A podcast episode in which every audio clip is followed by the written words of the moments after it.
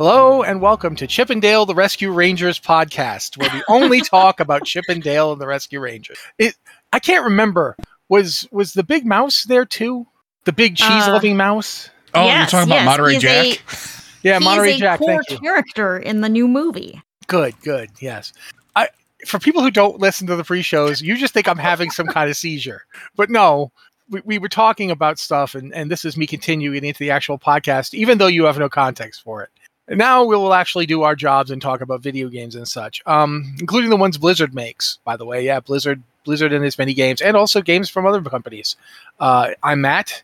Uh, with me are Joe and Liz, who who often join me on these trips. Have you guys been watching Strange New Worlds? No. Seriously, I watch. Stra- watch Strange New Worlds. It's really I- good. I really want to. I really want to, but I haven't gotten around to it. I mean, I'm, I I say this as a guy who kind of I, I don't hate the more recent Star Treks, and I kind of think Lower Decks is funny, but I haven't really been watching them. But oh my God, Strange New Worlds! Every- Every Okay. episode, I've been like, oh. Anyway, let's instead talk about video games. Um, we actually have quite a few stories. Uh, I want to go to Liz first though, because you're in the beta for Warcraft uh, ArcLight, and I can never remember the next word. Arclight Rumble. Arclight Rumble. Rumble. Thank you. War. I want to call it acronym Arclight for- Revenge. It's an acronym war. I don't know why. yeah. So you're in you're in the beta for that, correct? Or the the, the, Uh, yes, alpha or whatever? just, uh, I think they're calling it a beta. It's a closed beta, and uh, so I don't know that anyone can expect invites to show up soon because it's a closed beta right now. Um, it really looks pretty polished. I mean, what I haven't had a ton of time to play.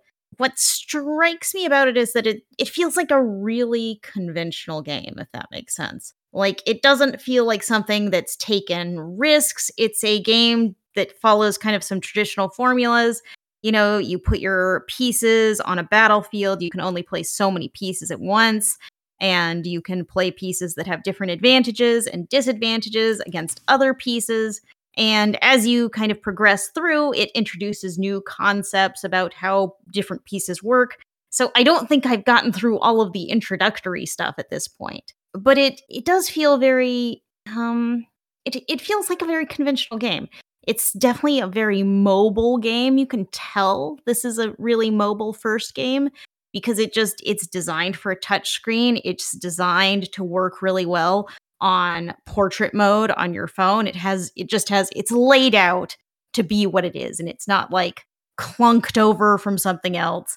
It's not like hearthstone which is has always been available on mobile but sometimes mobile displays do like weird things that don't seem right because they're kind of going PC, mobile. It's on all these platforms. Uh, so far, I really like it. It's a really beautiful game. It feels really polished. It is fun. It's kind of just a little combat game that you don't have to put too much brain power into, but you can't. You also can't like tune out. Like I know sometimes when I play Hearthstone Mercenaries, which has some similarities to this, and like put playing your your different minions, and you know a fighter goes against a, a you know you kind of match the different ones that have advantages against each other. Uh, but I I will play mercenaries so I can tune out, so I have a little something to do. But it's okay if I don't pay attention to it. Uh, I can't play ArcLight Rumble like that. You have to pay attention because it's it's not super fast. It's not like a Twitch game, but you you can't turn away. You have to keep watching it. So I think it's a good game so far. But uh, I haven't played a lot of it, and yeah, it feels very conventional, which I don't know if I should be surprised by that or not, by how kind of it feels like this is a really kind of conventional gameplay experience on mobile. So you think that might be because that's just how it's designed, or because it's you're still early and early in it and you haven't gotten to see all the anything that was yeah, that could yet? be it. I mean, Blizzard does like to do the easy to learn, difficult to master thing where you're kind of learning things as you go. And of course, Blizzard also likes to do like taking kind of existing game genres and ideas that are out there and putting them together in like a polished way that other people have not done quite as well. So, yeah, I think I'm not sure what I was expecting out of the game really. Um, but so far I've enjoyed it. So, there's that. All right, cool. Um, I, I'm hoping else? that I I'm hoping that I can get in and play because like it, it looks like it's ticking all the boxes of something that I would want from a mobile game, which is really rare. So All right, cool. Uh, in fact, that allows me to jump to the something further down that I wanted to talk about, though. Um, last week, I think I think it was Wednesday, it might have been Thursday. We got the first reveal of the game Marvel Snap coming out from Second Dinner. Uh, if you guys don't know, Second Dinner is a company started by Ben Brode and other former Blizzard alumni who went off Mhm. to start their own company. And Marvel Snap is their first, like the first game that they've gotten to the point of actually showing it to people. And it's interesting because when I first saw the the the trailer for it, I like I think I actually snorted and I tweeted something snarky like, "Oh yay, Hearthstone, but Marvel." And then I went and actually watched the full reveal announcement, and it is nothing like Hearthstone. Like it's bare. Like it's only a card game because they have little images of cards. Like I- it is very. It reminds me of the old Marvel Saga role playing game Yeah. in terms of how it plays. I was wondering if you were going to say yeah to that, Joe. Uh, so since you're, you know, uh, since we made Liz take point on the last thing, I'll now make you take point. Have you watched the trailer? Did you look at any of this stuff? Yeah. Um, so it, it actually reminds me a lot of the there's a, a Marvel Champions is a game that is currently out on the market, and it is a card based game that doesn't really necessarily play like a card based game. It plays like a hybrid type game, and this seems like this is very similar to that. Um, honestly, the two things that stuck out to me from watching the the reveal is one, the art style is very, very I don't want to say different because it's not that different, but it runs the gamut of like ultra realistic and hardcore to super cartoony all in the same thing. Like I'm looking at the picture of Galactus right now and it's like it's a little tiny baby Galactus with a giant head and it's super you know like stuff like that and then you look at you know Ameri- Honestly, America do you remember Chavez. Yeah. Do you remember the cartoon uh, Rugrats? yes, it's what it reminds the- me of the- too. Yeah, that's what Yeah. that you reminded that kid, but Galactus. Yes. I mean, that was having different art styles was part of the point, though. Like you can Yeah. collect different. Exactly. Oh no, by different- there's nothing wrong with it. Absolutely. Yeah, I think it's really it. cool. I do 'cause too. That kind of scratches this itch. Like when I was younger, I used to collect like Marvel trading cards. I don't know if there was a game associated with it. I don't remember, but it was you know cards with like Marvel art and intra and facts about different characters on the back. And maybe it was a game. I don't know. I just had like It wasn't a all game. of these cards, I, and I, I, I I still have a full set of them like- sitting on my shelf. Yeah, it wasn't a game.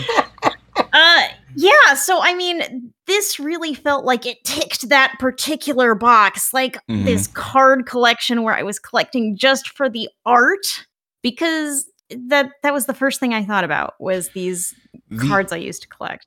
The other thing that really stuck out to me too is that there's an inherent gambling system built into it, and not like opening packs like you would expect, and like maybe hopefully you'll get something. Looking at you, loot boxes and also TCGs that exist in the real world.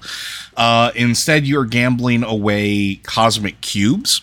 Which, if anybody's been a fan of Marvel for any length of time, understands that cosmic cubes are sort of like this big, powerful artifact thing. Well, now there's just a ton of them, and that that is sort of your basis for ranking uh, but you can sort of ante up and change the stakes of a game. So it could be instead of the winner gets one cube from the loser of the match, that could be eight or that could be more. Um, it's it's interesting in that regard. Also, it's fast paced.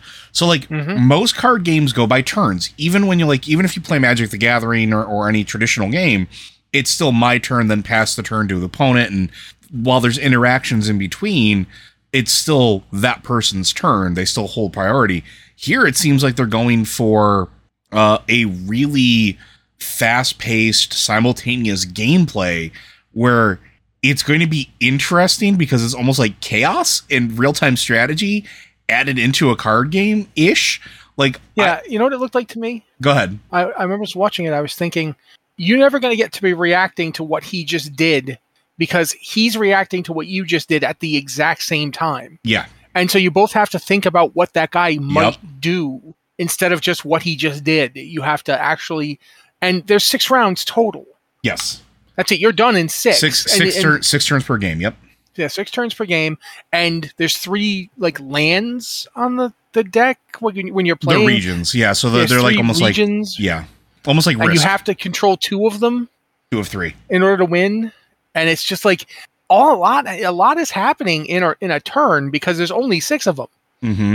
you know and it, and since you're both doing whatever you're doing during that turn you don't find out what actually happened in the turn until the turn's all over So this is one of the, the the best thing that I can compare this to for anybody who's ever played a tabletop game in the like the last 15 years.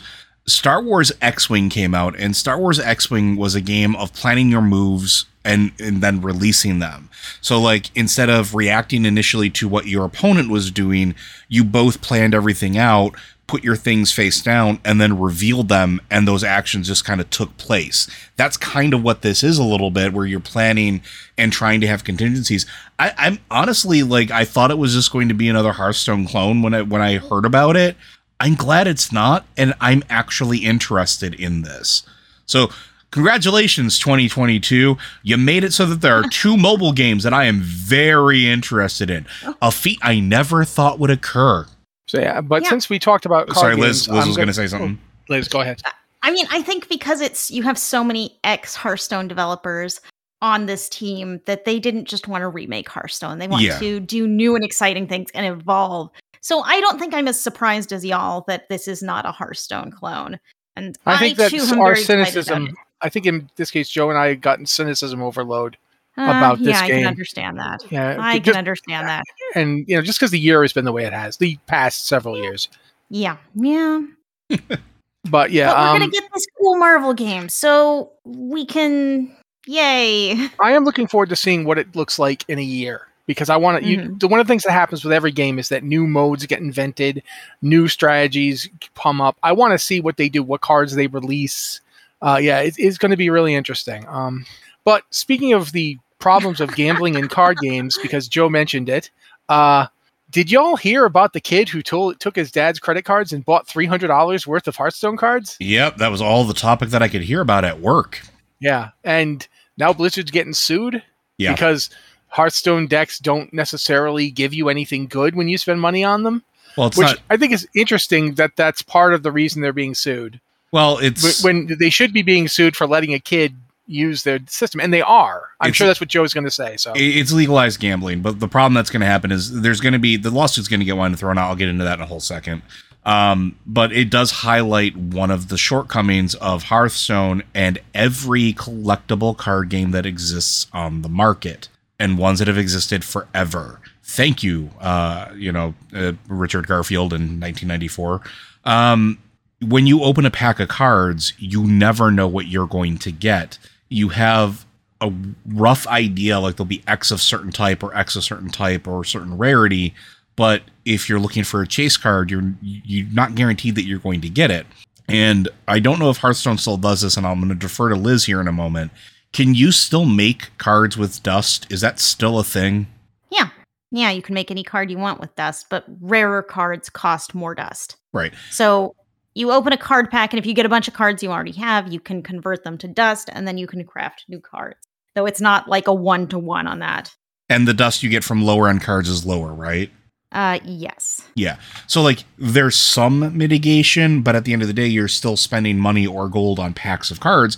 And it's the same thing with like Magic the Gathering Arena or Magic the Gathering in real life or Yu-Gi-Oh! or Pokemon or any other Yeah. card game. One thing Hearthstone has added, and Joe, you can tell me if uh, Magic the Gathering Arena does something like this, is that Hearthstone has a sort of duplicate protection. So when you grab a deck, you know, it's like generated what kind of what quality the cards will be and you get a certain number of cards of each quality. Like you're uh, you're guaranteed to get at least one uncommon card in each deck and it can proc like more uncommon cards or even more rarer cards. But like if y- you are not going to get a duplicate until you get every card of this rarity.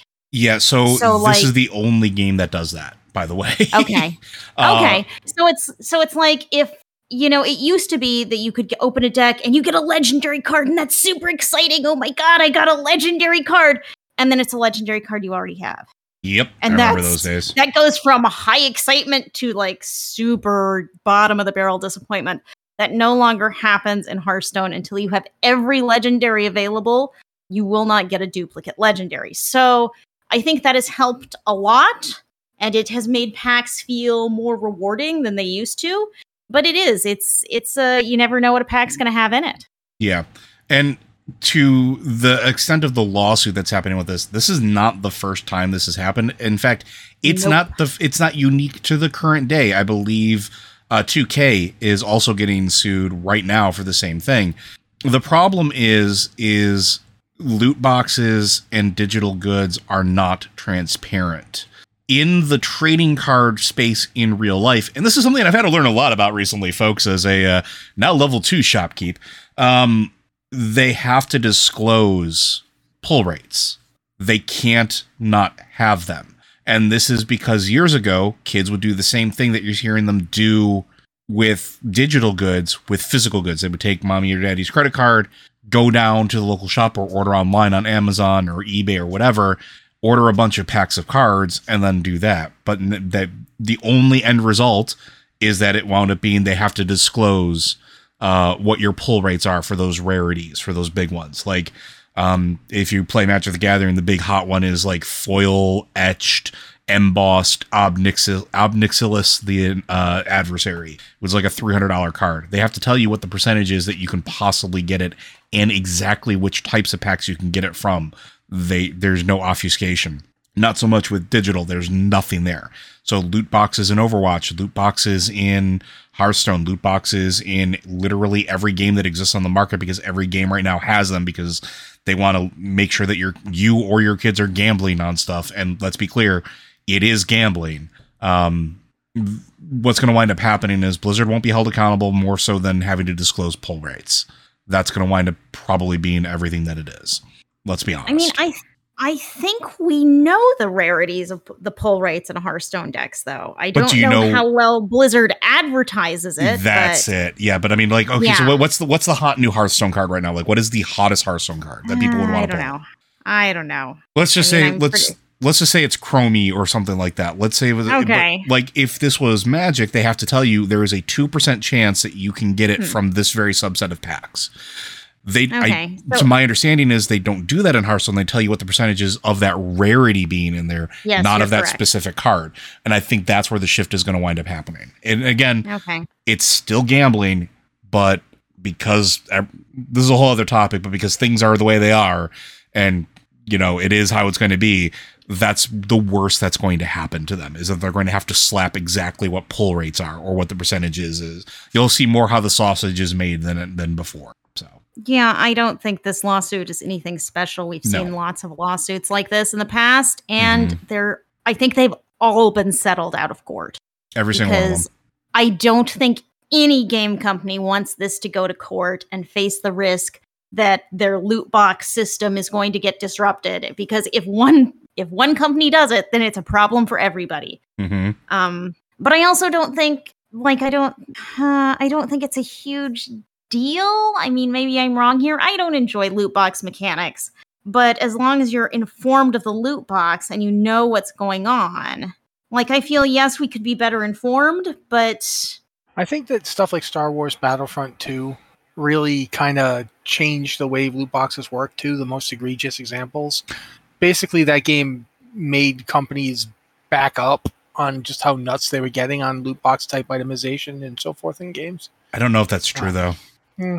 I, I'm just going by the fact that you know you don't see a lot of games anymore where they like they make the characters part of a loot box. Well, you know, hmm. Like skins, sure, but in in Battlefront, like you actually couldn't even get Darth Vader. yeah, unless you got him in a loot box and it's like you know to use him in the game where so i, I think that they went um, they they found the line by which the, the gaming industry would not surpass and it's kind of pulled back since then but it's certainly still it's And- still pretty much gambling absolutely I and we and we can talk about other things that I think are a little bit I don't want to say sketchy, but also that are non-transparent. Like Overwatch loot boxes had to be adjusted in other countries, Belgium, uh, Belgium, China.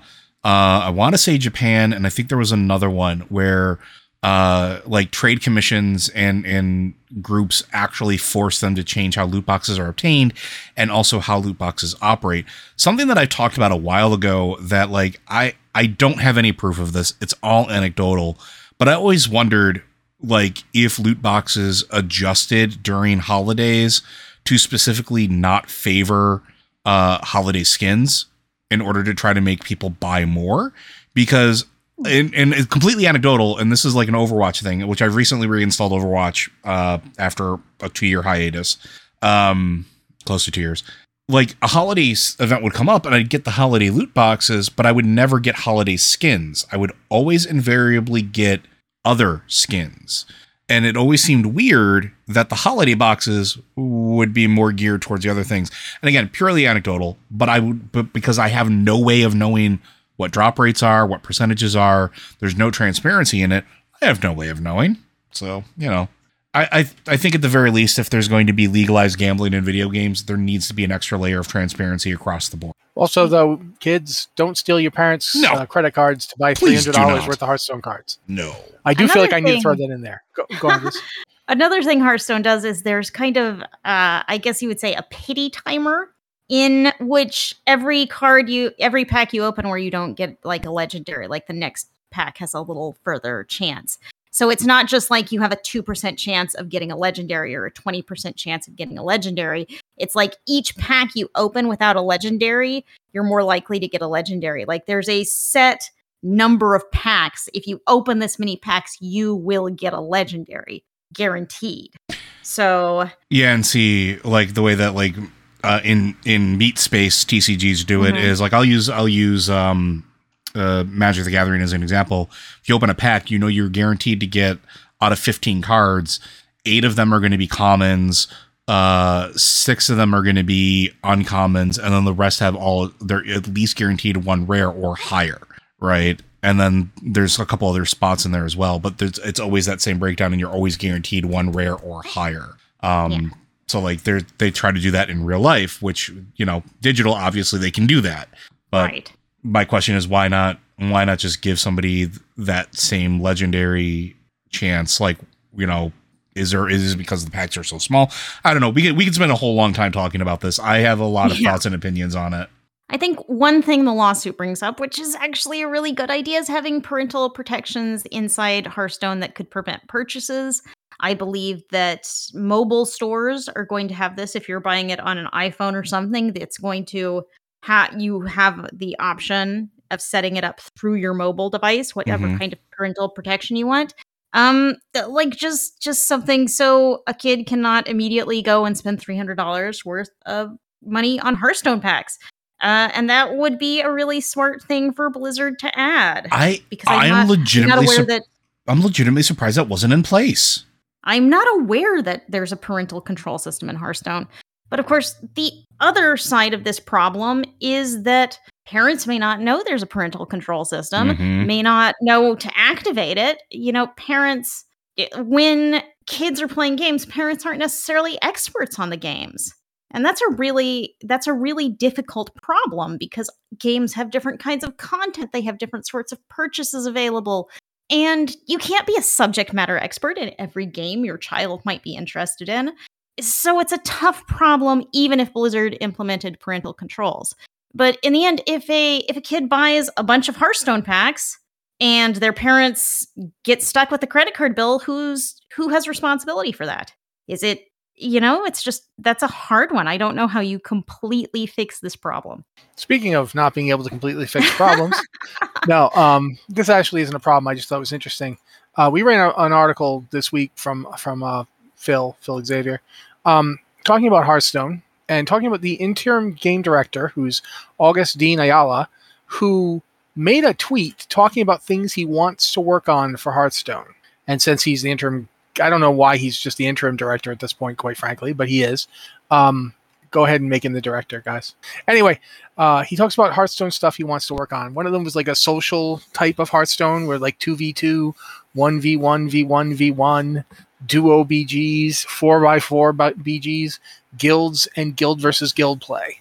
Um, I don't play a lot of Hearthstone, so I do not feel like an expert or in any way really qualified to talk about that. But I wanted to break this thing he tweeted down into stuff like, for instance, this social idea.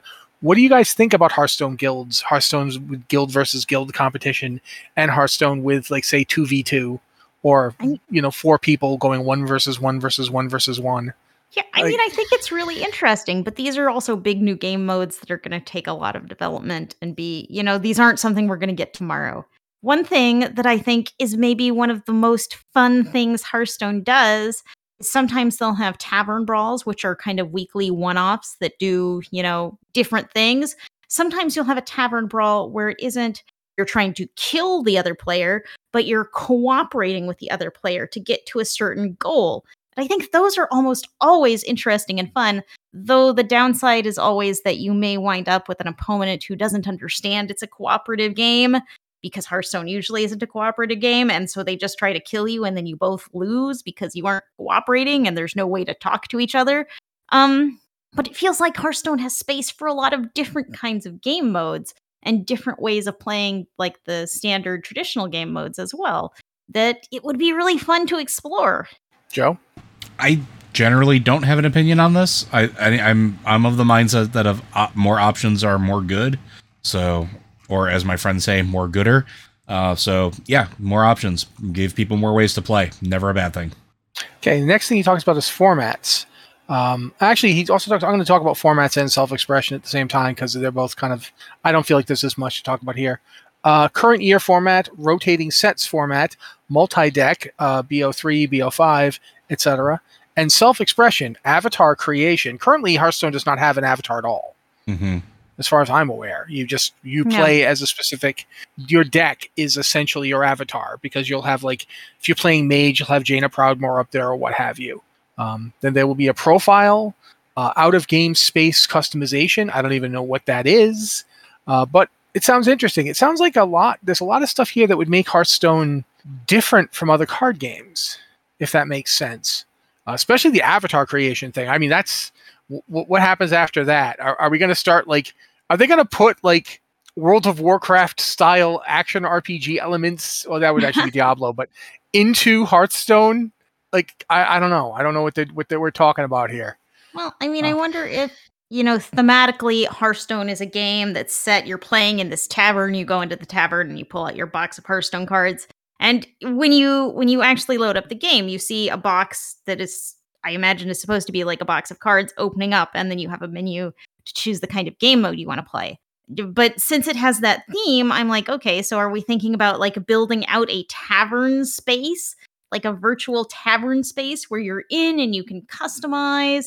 And I get a customize customization is always fun, like in World of Warcraft, which is really just a big game of dress up where sometimes we might feel like killing dragons, but uh, I have all the clothes. Seriously, these shirts have, have they, they, have, have huge wardrobes. So, yeah. so that's really interesting. I should point out or clarify that this is not things that Hearthstone is definitely going to do. It's features that he's interested in. Yeah, or stuff interested he wants in building do, out. Yeah. yeah, yeah. But we we may never see any of this, or we may see all of it. Who knows? It's an exciting mystery. Gets me is that we already have like at least two game modes in Hearthstone that are not really card game anymore uh, Battlegrounds and Mercenaries both feel like separate games almost. Like they're yeah, significantly they different from from regular Hearthstone. If they built up this out of game space thing, that if they went with your tavern idea or something else, you could theoretically have it be the means by which you get to the various different games that, that exist as tavern games in Warcraft in the Warcraft setting, you go to a tavern, apparently you can do all this stuff there. Their taverns rock compared to our bars. I can't do any of this at a bar, except maybe I could play Hearthstone, but I, if I brought my phone.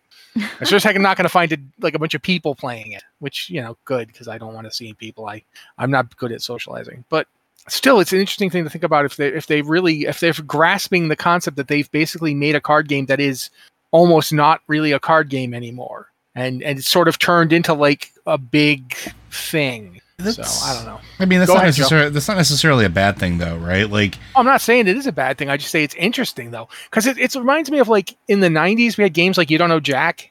Like, remember mm-hmm, that game mm-hmm, mm-hmm. that were kind of like it was a sort of like a game you you and your friends would play, but it didn't have it wasn't really a specific game. It was a ton of different mini games that would just throw well, at you. And that's that's now the same thing now with um, Jackbox games, right? Like it's the same the same thing. Um, but in a weird way, Hearthstone is kind of like that, but with a World of Warcraft, like a Warcraft setting theme to it, kind of. Mm, yeah, I could see that. I would I would still say that the majority of it is card focused in some way or another, but at the same time, Battlegrounds I think it's the most popular mode right now. And yes, there are cards in Battlegrounds, but you aren't deck building or anything like that. Not really. Yeah, it's interesting just to, to think about the idea of that in 10 years, Hearthstone may not even refer to a specific game, but to rather a genre of games or something. I, I just, it is something that I find interesting to look at. Um, and since we were talking about Hearthstone anyway, it felt like a good thing to mention. What, what would you, either of you, like each of you, like one thing you'd like to see Hearthstone get? And I'll actually start this because I, I do have an idea for something I would like to see Hearthstone get. I would like to see Hearthstone take a page from what they did when they first brought mercenaries in and they put Diablo in it. I would like to see them just straight up do a StarCraft expansion. like just straight up do it. StarCraft cards, StarCraft theme, the whole bit. Do that with Diablo. Do that with like do it with rock and roll racing, man. I don't care. the Lost Vikings, uh, you know, I can't think of any other games that they've done like right off the top of my head, but you know, Overwatch, sure, why not? Just just go for go nuts have like them in battlegrounds, have them in mercenaries, have them in, in, in the card game, and have the card, you know, and don't even worry about it. People in war, people in the Warcraft setting are really good fantasy lives, and they can they can imagine flying robots just fine. Don't even worry about it. But that's the one I would do. Uh, Joe. I mean, I'm always about expanding it. Like, do whatever you want with it. I, I also like this is something other games are doing, right? This is something other card games are doing. Um, I hate to bring this up, but like, and and keep saying it because I'm sure people are tired of me talking about it. But like, again, Magic the Gathering, there's a 40k set coming out for it, a Warhammer 40k set, literally this year. They're doing Baldur's Gate this year. They're doing uh, Lord of the Rings next year. There's they're expanding crossovers and IPs because they can. There's no reason Hearthstone can't, especially with the extensive universe that Blizzard has, and it is an extensive universe. So yeah. Liz? Uh, I think I would work on the Tavern Brawl format because Tavern Brawl is this rotating weekly random fun thing, except it's kind of gotten stuck in a rut where they're doing like the same brawls over and over again, and it's just gotten really stale. And I mentioned earlier that some of the things I really enjoy are like cooperative brawls or brawls that have you do things that aren't just playing a standard game of Hearthstone, that provide interesting challenges or puzzles. And I think Tavern Brawls is kind of the perfect way to explore or even test out new and different game modes. But it feels like it isn't doing that very much lately. It's just kind of you get the same brawls again and again, maybe with a little tweak. Maybe it's only uses standard cards this time, maybe it uses wild cards this time. And it's gotten it's gotten really it's gotten pretty dull, I think. And I think this is a really fun game mode that you could spice up, that you could use as a test ground for things. This could essentially be your PTR where you make something weird and fun and you throw it out there and see what people think. Um, so yeah, I think I would really ramp up development on tavern brawls and having unique, interesting things there and see, you know, see which ideas take root, which ideas the community really likes. All right, cool. I think actually I would like to see our ideas get used as well because I think we have some good ones here. Um, totally let's talk biased. a bit. Let's let's talk about patch nine point two point five though, because uh, we got two interesting things this past week. Mm-hmm. Uh, the first one I'm going to mention is that we now have a release candidate. And because instead of Joe writing the post, I wrote the post, I mangled describing what a release candidate means, but Joe's here, so why don't you tell them what a release candidate is? A release candidate is basically a version of software, or uh, in this case, a PTR that is ready for potential release to live structure, which means that they've taken most of the large bugs out of it and they are looking to make sure that there are no minor uh, inconveniences or in like hiccups or weird interactions before actually pushing it out. But it also means that the bulk of the work is done. Um, that is the short version. And so basically, that's the case. Um, that's where we are right now. It's on the PTR. It's being tested. If things go super smoothly, we could theoretically have an announcement this week that we're getting it next week. However, it's Tuesday as we record this if they don't make an announcement by say Thursday, I wouldn't expect one. Uh, and I think it's more likely that we'll get it in two weeks. Probably, if yeah. if yeah, because that'll be that'll be in June. Mm-hmm. Uh, it won't be the last day of May. Um, I think that they'd be more likely to want to do it like the first week of June than the last week of May. But again, this is all dependent on on if the thing suddenly shows up. Oh, well, we didn't know that this was going to cause a problem, but oh my god, it makes the entire game crash. That sort of thing. Um, you never know when that can happen. So, in lieu of that, we are looking at what they consider to be the the I don't want to say final form, but the final like they're not coding for it anymore. They may go in and change the code, but they're not writing new code anymore. Does that that seem accurate? Well, I mean that not exactly. They will write. They will potentially write new code, but it's again the major features are all implemented. They believe that they're in a stable place. Uh, they believe that they've caught all the bugs or had all the bugs reported. So, like saying that there's no new code, that not necessarily Okay, true. yeah. Okay, there gotcha. are no major implementations waiting. Yeah, there's no features that they're going to surprise us with in like a day or two. Right. Yeah, okay. All right, so that's the first thing we, we wanted to mention. Uh, second up, however, is that we also know what the Mythic Plus affix is going to be for, for season uh, four in patch 9.2.5. Uh, and it's the Shrouded affix, which means random hidden Dreadlords just showing up in the middle of fights. Hope you like Dreadlords because we put some more Dreadlords in so you can scream while you're getting killed by Dreadlords. That's our favorite trash in the entirety of the the sepulchre of the first ones, right, Liz? Uh, nope. Gonna have to say no to you there, pal. That's 10, 10 4, big negative. Huh? Mm, Not, not my favorite. Over and out. Yeah, I, I, I don't know what to think about this one, but Liz, they're they're interesting when you run into them in Sepulcher of the first ones because they just you know they're not there and then surprise it's a dreadlord which is that's that's just what dreadlords do so we should stop being surprised when the thing in front of us turns out to be a dreadlord because that's just that's dreadlords for you it's like playing Prey all over again. Did you play Prey? I did heavily. uh, yes yes I, I got so afraid of every object. Like I'm just wandering around smashing things with that wrench just because it's probably a mimic. Come on.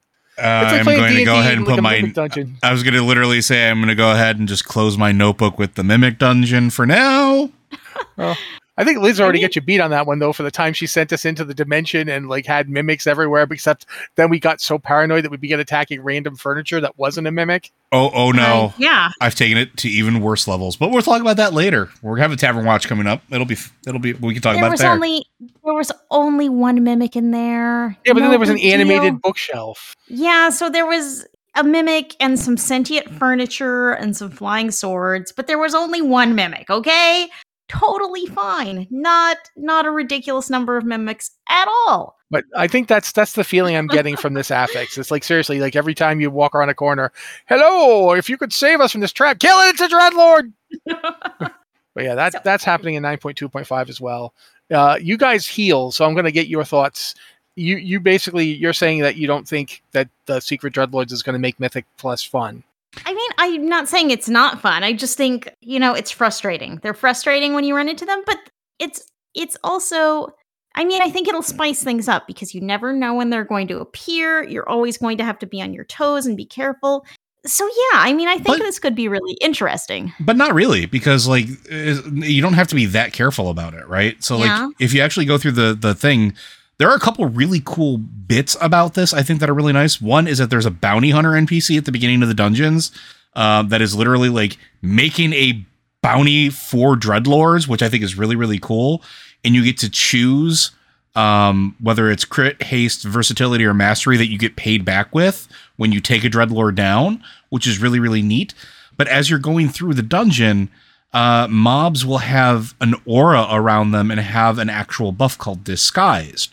So you know which ones are the dreadlords. You can actually plan around it. Um, Hmm.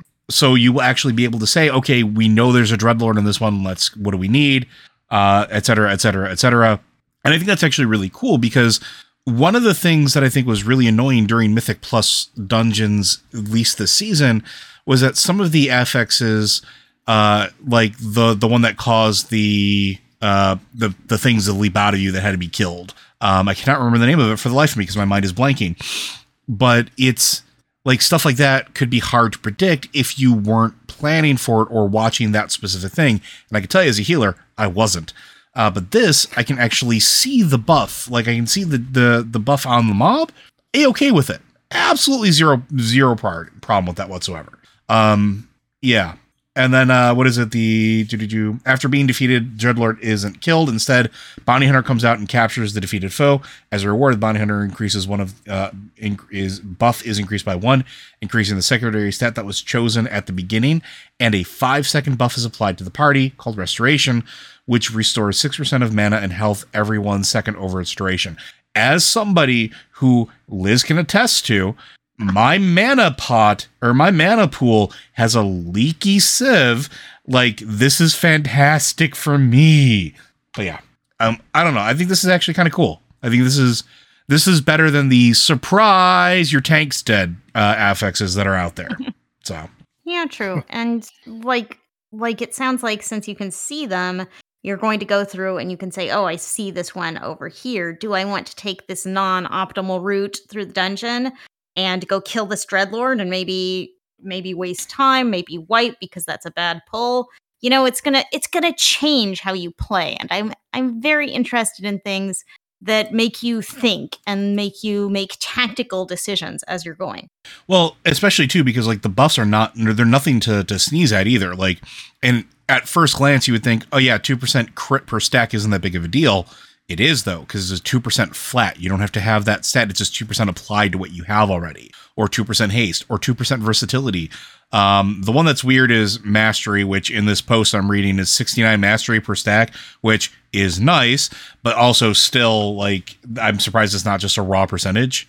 Uh, but also then I look at myself and realize that I, at one point in time during Castle Nathria, I was able to push 310% mastery. So maybe that was a bad idea to have percentages there. Okay, I get it. I'm sorry. I'm sorry, Blizzard. I'll stop breaking mastery. Yeah, no, I'm here for it. I think this is really cool. Nice. So that's that. That's some more stuff we know about 9.2.5 and how it's getting closer and all sorts of stuff's going to happen. Uh, at this point, I don't know that we're going to get to any emails. And I'm sorry about that because I did get some emails and some questions, but It's I do want to talk about this. Yeah, I want to talk about this thing. I may be the only person in the world who is excited about this, but I am super excited about Greedfall 2, which has been announced. and which is coming in 2024, right? Yeah. 2024, yeah. Greedfall was an interesting game because it was it was an attempt to make a game on the kind of scope and scale and storytelling ambitions of like early BioWare. I would say it compares very favorably to Dragon Age Origins. And it it was in fact better in a lot of ways. It was a modern game. It wasn't a game from 2008. So it was a fully voiced cast and the protagonist spoke as well.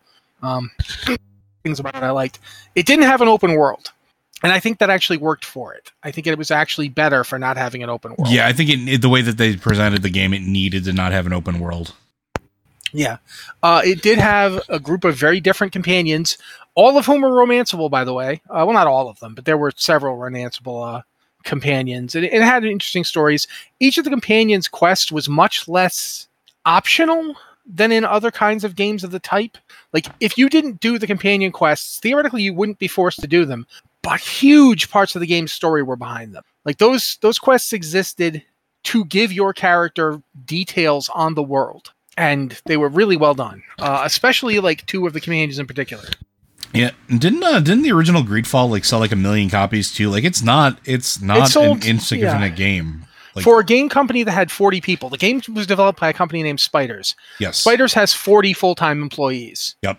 I want you to go look up the amount of full time employees, like say Bio, like Activision Blizzard has, or just Blizzard, and compare it. I mean, it's Well, there it's night and day. Even Bioware has something like four to, four to, to six times more people uh, than than Spiders does. They the fact that they got the game made with 40 people working on it and had it be as good as it was is nothing short of an accomplishment. and they're they're not exactly um, slouches. Although their 2016 uh, game that came out before Greedfall, the Technomancer, was weird, and in the fact that I think it was rushed.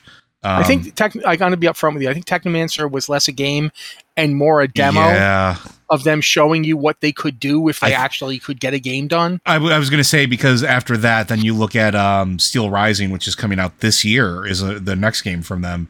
Uh, and it, I'm looking at some of the stuff for it. I'm like, yeah, that's that's basically what Technomancer was a proof of concept for. Yeah. Uh, but like they and they work a lot with like uh, Focus Home Entertainment or Focus Home Interactive, um, and now Nacon for the next Greedfall.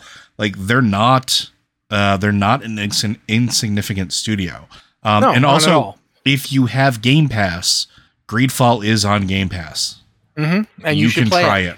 Like I'll straight up say it. You should play it. It in a time period. It came out, I think, 2018. I want to say. 2019. Okay, 2019. At a time where every game was going massively open world, uh, where there were a ton of games that were kind of like all about one single character exploring the world. Greedfall was very much like if you liked Dragon Age, it was very similar to the basic core concepts of Dragon Age. And Except it with a little more action. It was a little more action role playing. Yeah. I will, however, say there is one thing about Greedfall that I did not like. Okay. there was a character that was in your party, uh, and he was a cool character. His name was Kurt. He was like the man at Mm. arms, and he was your he Yep, was like the okay. team tank. Uh, Liz, he's basically Sten, Okay. Yeah, but instead of like Sten was stoic and quiet, Kurt was boisterous, and unfortunately, Spiders clearly did not record as many voice lines for their NPCs because every single time you'd get into combat, Kurt would go. I don't even remember the first thing he'd say. He'd say something like "Things are getting dicey," and let's go. And he would say it every single time you entered combat until you wanted to hit Kurt with a shovel. Like it's like Kurt, Kurt, please don't say it. And let's go. And let's go. Like oh god, uh, Kurt, I really like you in cutscenes. You're a good companion. I, I enjoy you in the, my group. Please, please, God, stop saying that. So that was the the one thing that I did not like in Greedfall. That was the Worgen snuffling of Greedfall. Yeah, and I mean, unfortunately, that's un- that's something that happens a lot of times Yeah. with like companion games because even like even some of the top end games, and I'll and I'll call out God of War for that one too. The new the the newest God of War, um, 2018. 2018. Like it's a good game, but Atreus will repeat himself a lot. Or if you have, um, I can't remember the head, uh, Mimir. Mimir. Mimir will do that too. Like if you sit in one place, or like if you like me, like if you spend enough time in one area trying to gather everything and solve every puzzle and get everything, you're going to go through the same audio cues or even in battle. And there's only so much you can do with that because I mean there's not infinite number of spaces for for things like that to go. So Yeah. yeah, But speaking of God of War, thank you for the segue, Joe. you're welcome. Uh, the other, the last thing we're going to talk about, I think that's going to be the end of the show, but we'll see what happens. Um, God of War uh, Ragnarok did a, re- a, a, I guess, an article release thing on their site recently talking about accessibility options they're adding. Some of which they're porting over from the God of War PC uh, thing they did for the God of War 18 game, where they added certain features into for accessibility, like being able to toggle on and off things like running and so forth. And that's nice. They're, they're putting that in. That's cool but that's not even close to all of it. They're, they, the the list of accessibility features is extensive. Um, they're adding in a level of customization to the game's UI that is something is startling. Uh, I'll just I'll say it as as a as a legally blind person, I could never dream of a game to going this far to make itself playable to somebody who has visual or auditory disability mm-hmm. um, between being able to control the size of the text in closed captioning, being able to to vary the color of each individual character's dialogue, um, to get the game to tell you who's talking, for the game to have you know th- little directions like fire creaking, ice melting, telling you what the sounds in the area are and where they are directionally, which is un- I've never seen a game do that. I've never seen a game have a feature that tells you where something is, or not doesn't like literally tell you exactly where, but gives you an idea of the direction. That's that's huge. Um, and then they go even further. There's there's an actual straight up. If you've ever li- like watched uh, a, t- a TV show for a completely blind person that has full auditory description, um, they have that. They're putting that into the game. They straight up have scenes where there's a narrator saying Kratos kneels by the fire, like the whole thing. That's going to be an option you can turn on. Let's like okay, so this is something that maybe not as near to me as you because I know with you with everything that's been happening with your eyes and, and everything else, but it is near to me enough because m- my wife doesn't play a lot of video games anymore because of certain things like that, uh, whether it's audio or visual or sometimes physical. The fact that game companies and game developers are actually starting to take this le- like as a legitimate development course of action, which is something they should have been doing for a long ass time now. Let's be honest. is making me happy. Um, and not just beyond colorblind modes, but like Oh, well uh, beyond it. well, There's- well beyond it. There's mo- there's stuff for like turning off quick times or Yes. making it so you don't have to hold a button down. Yep. I, I- you guys have both played on controllers recently, right? Yeah. Oh yeah. Uh, Have you ever gotten to the point where your hand starts to go numb from pushing in like a button, God, yes. Yep. and that you will be able to I- tell this game not to do that? Yeah, play, playing Hades physically like caused me to have to stop playing for a while because of how I was gripping the controller. Like, like uh one of the reasons I no longer play Diablo on a PC is because my hands, my wrists get really, really painful from clicking constantly to move. It's literally like a And carpal it- tunnel simulator. Yeah, it really is. This is like if you want carpal tunnel, then you play Diablo on PC, and there you go. You're gonna get there eventually. Give it time. Yeah, let it work its magic upon your joints. but yeah, that's one of the reasons I prefer playing Diablo on console. Yeah, I think Um, it was. I, mean, it wasn't a console first. Was it released on console initially? I don't think it was. No, no. Uh, but Diablo 2 uh, Resurrected was the only one to release on console simultaneously with, with releasing on PC. I mean, Diablo feels like it's so designed for a console controller that you know it's like perfectly designed to have like four action buttons. So Yeah, th- using a mouse with it, I mean, it's it's what it, we're used to because it's what it came out with. But right. yeah, so seeing that they're they're doing stuff like that, they're doing the stuff uh, I mentioned. They're they're doing the things Joe talked about.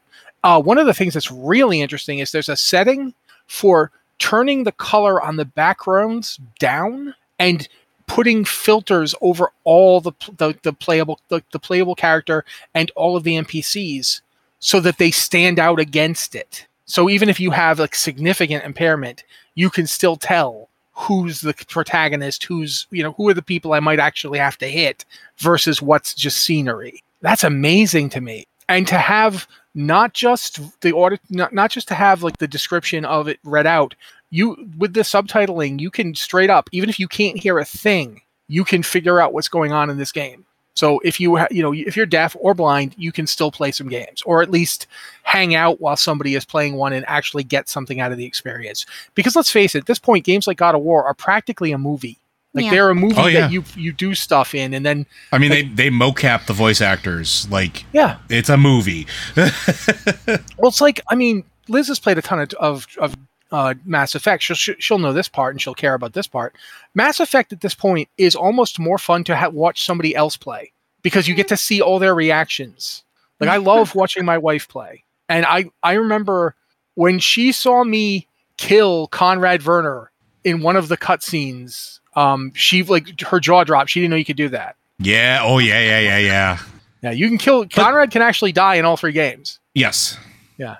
So but like there's there's games that there's games that like are lean into that but also like should have that accessibility for people to oh yeah. experience that. Like like I, i'm looking back on uh like spider-man. Spider-man ps4 is a game that i absolutely love. Uh miles morales game i absolutely adore. Probably in my top 10 possibly my top one of all time but even that has things to make people's job playing the game easier and this is something like i didn't really talk about before but like it has things like auto web slinging and things like you're talking about with not having to push the button or limiting QuickTime events. Like they actually did think about this and they're actually starting to do this. Making these games more accessible to more people is a good thing. yeah, I, absolutely. especially as we get older, especially as things happen, like people should be able to escape and enjoy themselves inside of video games. One thing I've been thinking about lately is we're kind of in like this first generation of individuals who have grown up playing video games, who have gone from childhood to adulthood, and video games have always been a part of our lives. And we're in this era where it's video gaming has become an acceptable hobby, not some weird nerdy thing you have to hide. What do you mean? I don't have to hide in my basement anymore, Liz? What are you talking about? I you can if you want to, but I don't think gaming has really hit the mainstream, you know? I was watching. This reminds me of something. I was watching YouTube. You know how YouTube just select, suggests random videos to you? Yeah, Yes. Yeah. Uh, they suggested this random video of like a celebrity interview show that I'd never seen before, and the, the the woman who's being interviewed, and I can't remember who she was, unfortunately.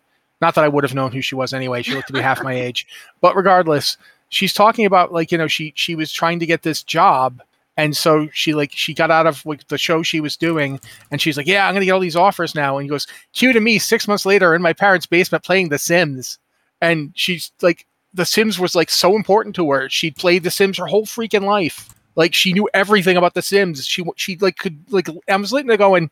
We're all like this now. We're we're, we're Yeah. we've all Or- been around these games. Like But you know, like, or, or the people that are losing their mind because Henry Cavill plays Warhammer 40k. yeah." Like, He like- builds his own PCs. Of course he does. yeah, Why wouldn't he build his own PCs if he plays Warhammer 40k for God's sake? he can assemble a Custodes, he can assemble a PC. But like, but it is a lot more mainstream now, and I'm, I'm, and and we are long past the days of. I want to say it was Ebert who said video games are not entertainment. They are not. No, he said they weren't art. they weren't art. They are. They uh, they absolutely are. And as technology gets better, as development gets easier, uh, as tools improve, as people like us are starting to make games that they always wanted to see, like it's it's as much art as a movie is. It's as much escape and entertainment, and everybody should have access to it. Yeah, I, I will someday we'll do the show where we actually sit down and talk because I agree with you, but I also agree with Ebert. I have like a way to expl- to, to reconcile the two viewpoints. We're fighting now. No, we're not because you're right. You're absolutely right. But his point wasn't. His point is not well expressed. No, it's not articulated. It's not articulated well at all. Yeah, well, Ebert is much better than that. He should have been able to, but he didn't care enough. But there is a point to be made in there, but but none of nothing to do with anything. We'll just move on. I do think this is great. Um, Liz is about to talk, so I'm going to shut up. Yeah, I just want to say, you know, the fact that we've grown up with video games, the fact that video games are mainstream now, we are all getting older. Mm-hmm. We're this generation of people who have been playing games from childhood to adulthood into old age. And, you know, so you have things like you have carpal tunnel and you can't click your mouse as fast. You have things, you're going to develop vision issues as you age.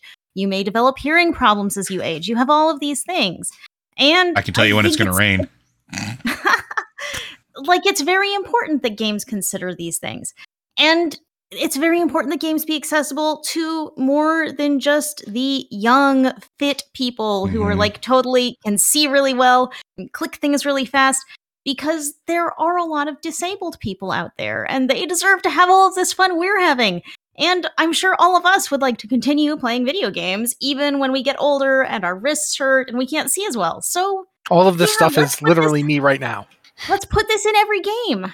And I'm Yeah. really I'm really heartened to see this in like a AAA title like God of War. And the level- this is the a big level. game. Yeah, yeah. The level they're doing is just astonishing. It is a lot. I haven't even listed all the things they're doing. Um, so yeah, I, that was when when when Liz put that into the queue and I saw it. I'm like, oh, I'm definitely writing that up uh, because yeah, uh, it is one of the things. I- one of the reasons I don't tank as much in World of Warcraft anymore is quite simply that I cannot see the full screen. Like in order for me to see the entire screen, I either have to sit way back or I have to shift my head around. That's just it's just how things are. My my my right eye is dead. It does nothing. It, it open close nothing. So for me, I have a personal stake in it, but we're all going there. You know, everybody you know who got COVID, and that's sixty percent of Americans now Hi, has an I'm one of increased chance. Yeah, they now have an increased chance of developing all these conditions. There's going to be millions of people who weren't going to have these problems as soon as they do are going to have those problems. So, if nothing else, from a purely mercantile level, this makes business sense Mm-hmm. because people will buy the games if they can play them. Um, it was one of the things that Assassin's Creed Valhalla actually did right was they had a ton of accessibility options. Um, I didn't actually like Valhalla very much, but I mean, I did. I like the story. The amount game- you played it, come on. no, I played the heck out of it. Yeah, you did. Wasn't as good as Odyssey. At any rate, I think though that that pretty much covers all the news, and we are pretty much out of time. Um, which means we're going to push this, the questions we had for this week uh, to next week. I, I do- will say that I'm sorry, Khorne, that we did not answer your question. Khorne, is that his name? Is that Khorne? K H O R N E. Khorne That's how I would have pronounced it. That is, if I if I had read that question. Khorne is the blood god from uh, Warhammer 40k. It's the chaos god of war. Well, he asked us a question. Yes. Uh, corn, but a nicer corn, I promise. I understand that reference. anyway, sorry we didn't get to your question or any of the other questions. Uh, we will push them to next week. Uh, Blizzard Watch is. Oh wait, no. Joe does a thing. Yeah. I mean, you can do it if you want. Uh, but Blizzard Watch is made possible due to the generous contributions at patreon.com slash blizzardwatch. Your continued support means this podcast site and community is able to thrive and grow. Blizzard Watch supporters enjoy exclusive benefits like early access to the podcast, a better chance at having your question answered on our podcast Hour of the Queue, and an ad-free site experience. Uh, as a reminder, all of us at Blizzard Watch do continue to stand with the employees, not just of Activision Blizzard, but of the game industry at large, and their continued efforts to unionize and make sure that they have a safe and fair working environment. Go Wisconsin. Um, so two things. One is uh, if you didn't catch it, we did a Wild Wildly on the Witchlight game last week. Uh, this Saturday. Yeah, it's it hasn't been published yet, but it should be coming out on the site soon. Yeah, and so you might want to catch that because it was it was an interesting game. Let's put it that way. It very much didn't go the way we hoped, but it's the kind of thing that happens when you're all second level. So yeah, it was it was something. uh, I hid in a swamp. it's like I'll just And you- hide. Bravely you ran away, away. You did an excellent job of it. It was a good idea. That was some good hiding and cowering. I cowered extremely well, but that that's that's the first one. The second one is that this Saturday coming, I believe, we're going to be doing a Tavern Watch kind of end of the month what just happened thing. Um, I think that's what we're doing. I, I know we're doing something. It's going to Yeah, be a Tavern Watch podcast. If y'all are good with us, that what's that's what we'll do. Yeah, we're Done. doing Tavern Watch.